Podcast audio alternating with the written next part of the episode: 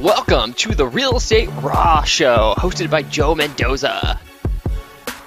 Hi, guys. Joe Mendoza here in sunny San Diego. Welcome to my show. Thanks so much for watching, subscribing, and sharing with your friends.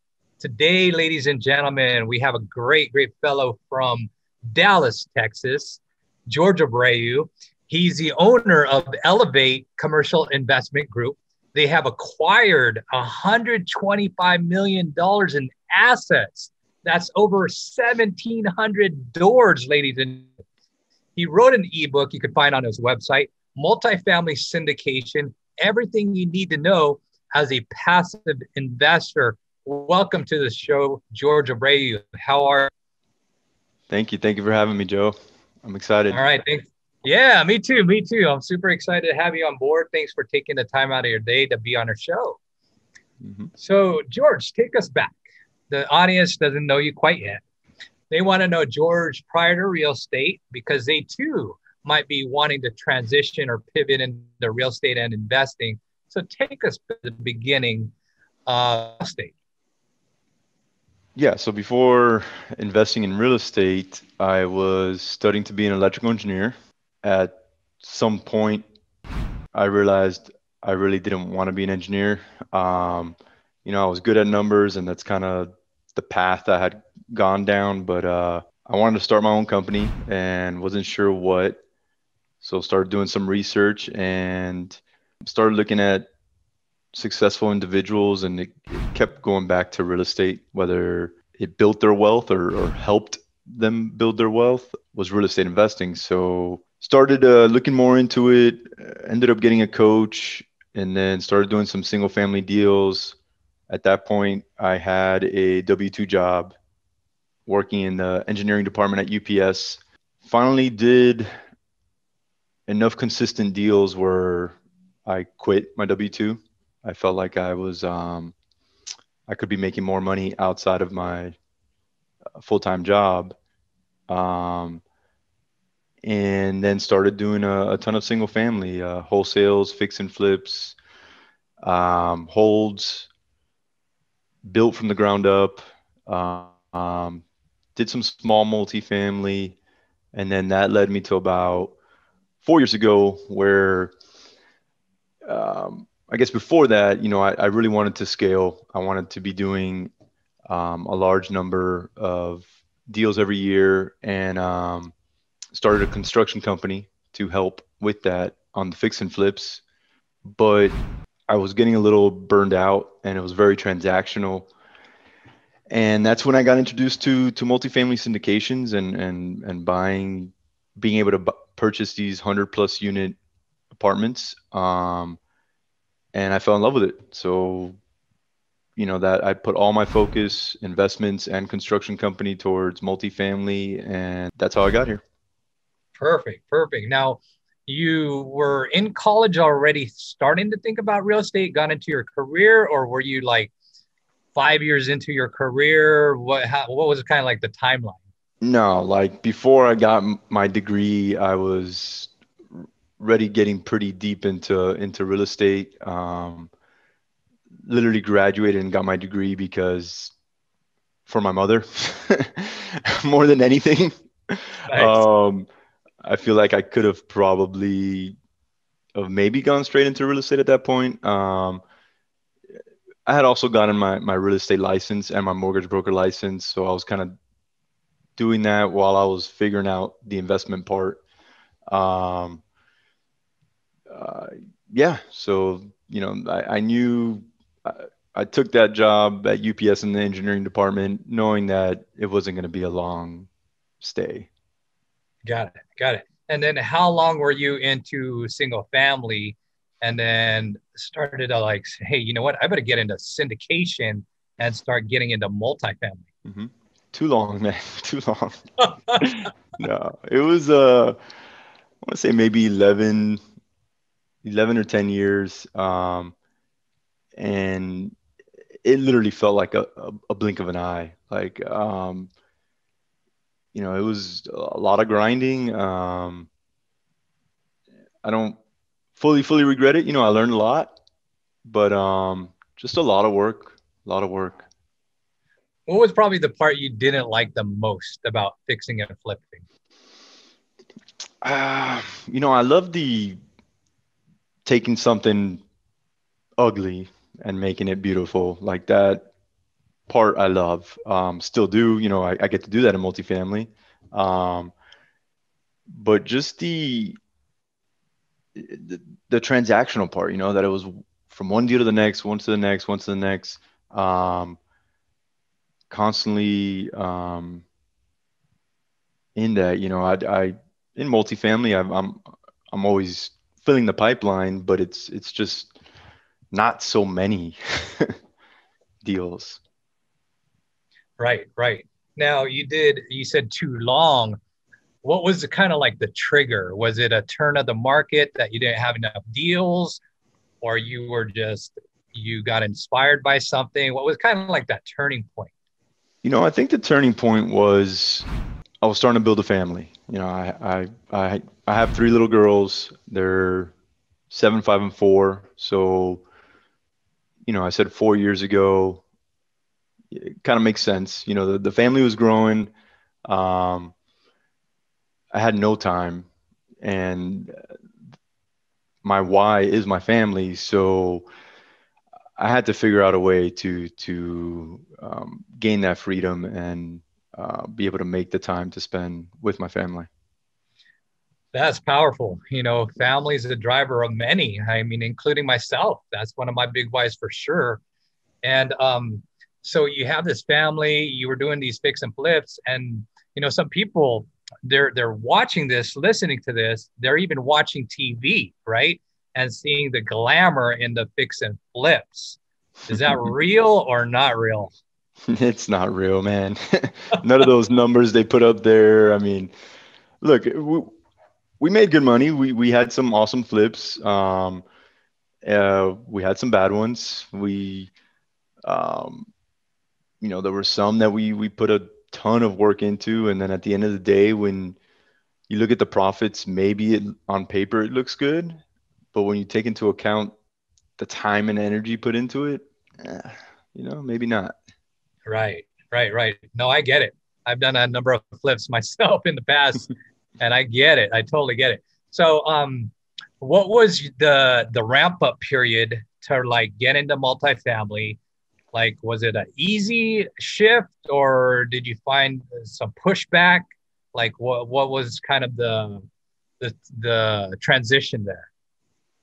Uh, you know, I think it, more than anything, it was um, my own mindset um, so I was trying to do both the single family and the multifamily at the, at the same time, and um, kind of the same with the construction company. I was trying to do residential projects, commercial, multifamily, um, very spread out. um, it wasn't really till I decided, okay, I'm gonna ramp down the single family I'm to get rid of whatever I have and I'm to put all my focus towards multifamily. Did the same thing with the construction company. I stopped taking on residential clients. Um, and that's when things really started taking off. Now, did you have some holds in single family and started doing 1031 exchanges? Or you just said, okay, I got this stack of cash. Let me get into multi. It was um no holds, just uh, some properties, some new construction properties we had built and needed to sell, a couple fix and flips, um, and uh, some wholesale deals. But yeah, I didn't have to get rid of like a, a portfolio of, of houses. Interesting. So you also did some ground up construction. Yeah. Interesting. Interesting. So why not stay being a developer? Because some some people heard that that's a really lucrative way in real estate. What was kind of like, nah, I'm not doing this either. You know, we were so we were doing custom, you know, million plus um, houses, and um, profits were good, but at the same time, a lot of a lot of headaches came with it. Um, you know, and it all came down to time. You only have so much time, and, and what am I going to focus on? Um, which I do do de- development, now, but um, mainly multifamily or large land. Um, pretty much going going bigger, you know. Got it. Got it. Okay, because so you're still in development, but more in the more um, commercial space. It sounds like in the apartment space. Yes. Yes. Got it. That makes sense. That And I brought on a, on a team where I'm I'm not carrying the the heavy load either. perfect. How big is your team right now? Um, between investments and construction, Absolutely. Payroll, employees, all of the above. uh, 20 plus. I don't, somewhere, yeah, between 20 and 30. And what's your specialty in the group? Mine, Yes. uh, no specialty. No, I'm just kidding. I'm the You're, you're the visionary. Yeah, I was, you, yeah, you took the words out of my mouth. Um, you know, I'm the I'm the visionary. I like to make sure we're we're all steering in the same direction and everybody's on the same page. Um, and you know, I, I pretty involved in acquisitions. Um, and obviously on the the capex when when we do our capex projects. Um, but yeah, I try not to get too too too in the day to day functions. Yeah. Great leaders typically that's what they do. They got to lead, lead, lead, lead with their vision. I Mhm. would imagine with the engineering background, you're pretty darn good at numbers. Yeah, I'm I'm pretty good. Perfect. So, what do you typically look for if you've got an existing performing asset? What are some of the different uh, things you look for on the buy side right when you're about to acquire? Um, things I look for as far as where where we can add value or Yeah, yeah, exactly. So, like, hey, it's performing at a, you know, eight cap, and we could do a pro forma and go this way uh, by doing this, this, and this. Um, what, what are some of the different specifics that you typically look for? yeah, I mean we you know the obvious is we always look at the rents. You know, can can we raise the rents? Um, is it proven in the market? You know, we never want to be the first to try and hit some type of rent bump. Then once we look at other income, you know, we look at other, in, in- is there any other income we can add on? Um, same thing, we look at the market, see what they're doing, see what um, we think we can get away with. Um, and then we jump into the expenses. So where where do we think um, we can cut some expenses? Um, does the payroll make sense? Or um, contract services? You know, what what contracts do they have? And um, utilities is a big one. You know, can we come in and, and do um, some water conversa- conservation and um, save on utilities? Got it. Got it. What has been one of your biggest um, acquisitions most recently? Um, most recently, it would be we, closed on a 1,275 unit portfolio. Um, that was the end of last year. That's fantastic. Now, portfolio. So that was like several different buildings or a mix? Five, Of five properties. Five, Five, five, yeah, five apartment buildings. correct. Nice. Good stuff. and so, um, and when you bought it, if you don't mind sharing, it's up to you. Like, what did you buy it for? Uh, how's it performing now, et cetera? Um, yeah, it was. We came in at a pretty good basis um, for for the area.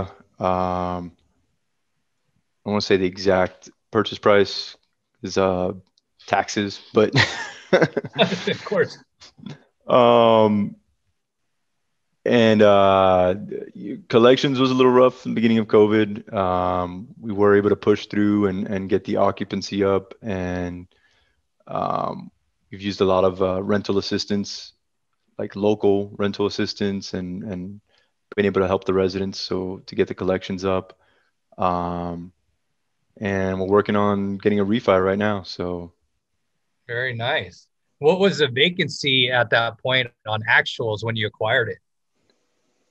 It's a good story there. Um, it wasn't what we were told it was. All right. Um, Love to hear it. yeah. Uh, I can't remember the exact. Um, it, I want to say maybe high high 80s is what it was supposed to be, or or occupied or vacancy. Occupancy. Sorry. Okay. Yeah, yeah, yeah. occupancy. Um, Twenty percent vacant. no, it was either it was either high high 80s or low 90s occupancy, um, but um, a lot of that was just residents that they had thrown in there. They hadn't qualified them, um, and we had to do a lot of cleanup in the beginning. So they kind of cooked the books. You were saying? Yeah, yeah. Oh wow! When did? At what point did you realize? Were you already done? Did you already own it, or like mid? Oh yeah, yeah, yeah, yeah. We we we learned. We should have. Uh, you know, we walked every single unit. We did our due diligence. Um, we literally walked every single, you know, 1,275 units. Um, we should have probably walked it one more time. Um, and and done another round of verifications.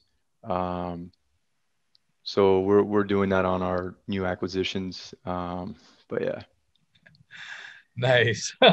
Lessons learned, right? Yeah. yeah. so what I mean, you've got a good amount of doors. So what's kind of your business plan moving forward? I mean, are you tra- targeting 5,000, 10,000 doors? What's kind of the model from here? 10,000 10, is my target right now. Um, I had originally said by the end of next year, I wanted to hit 10,000 that's um, before we got hit with this pandemic. Um, that kind of threw a wrench in the plans. So target is still 10,000, just probably not by the end of next year, maybe the following year. Nice, nice. Now, if there was a secret sauce to your success, what would that be? Hmm.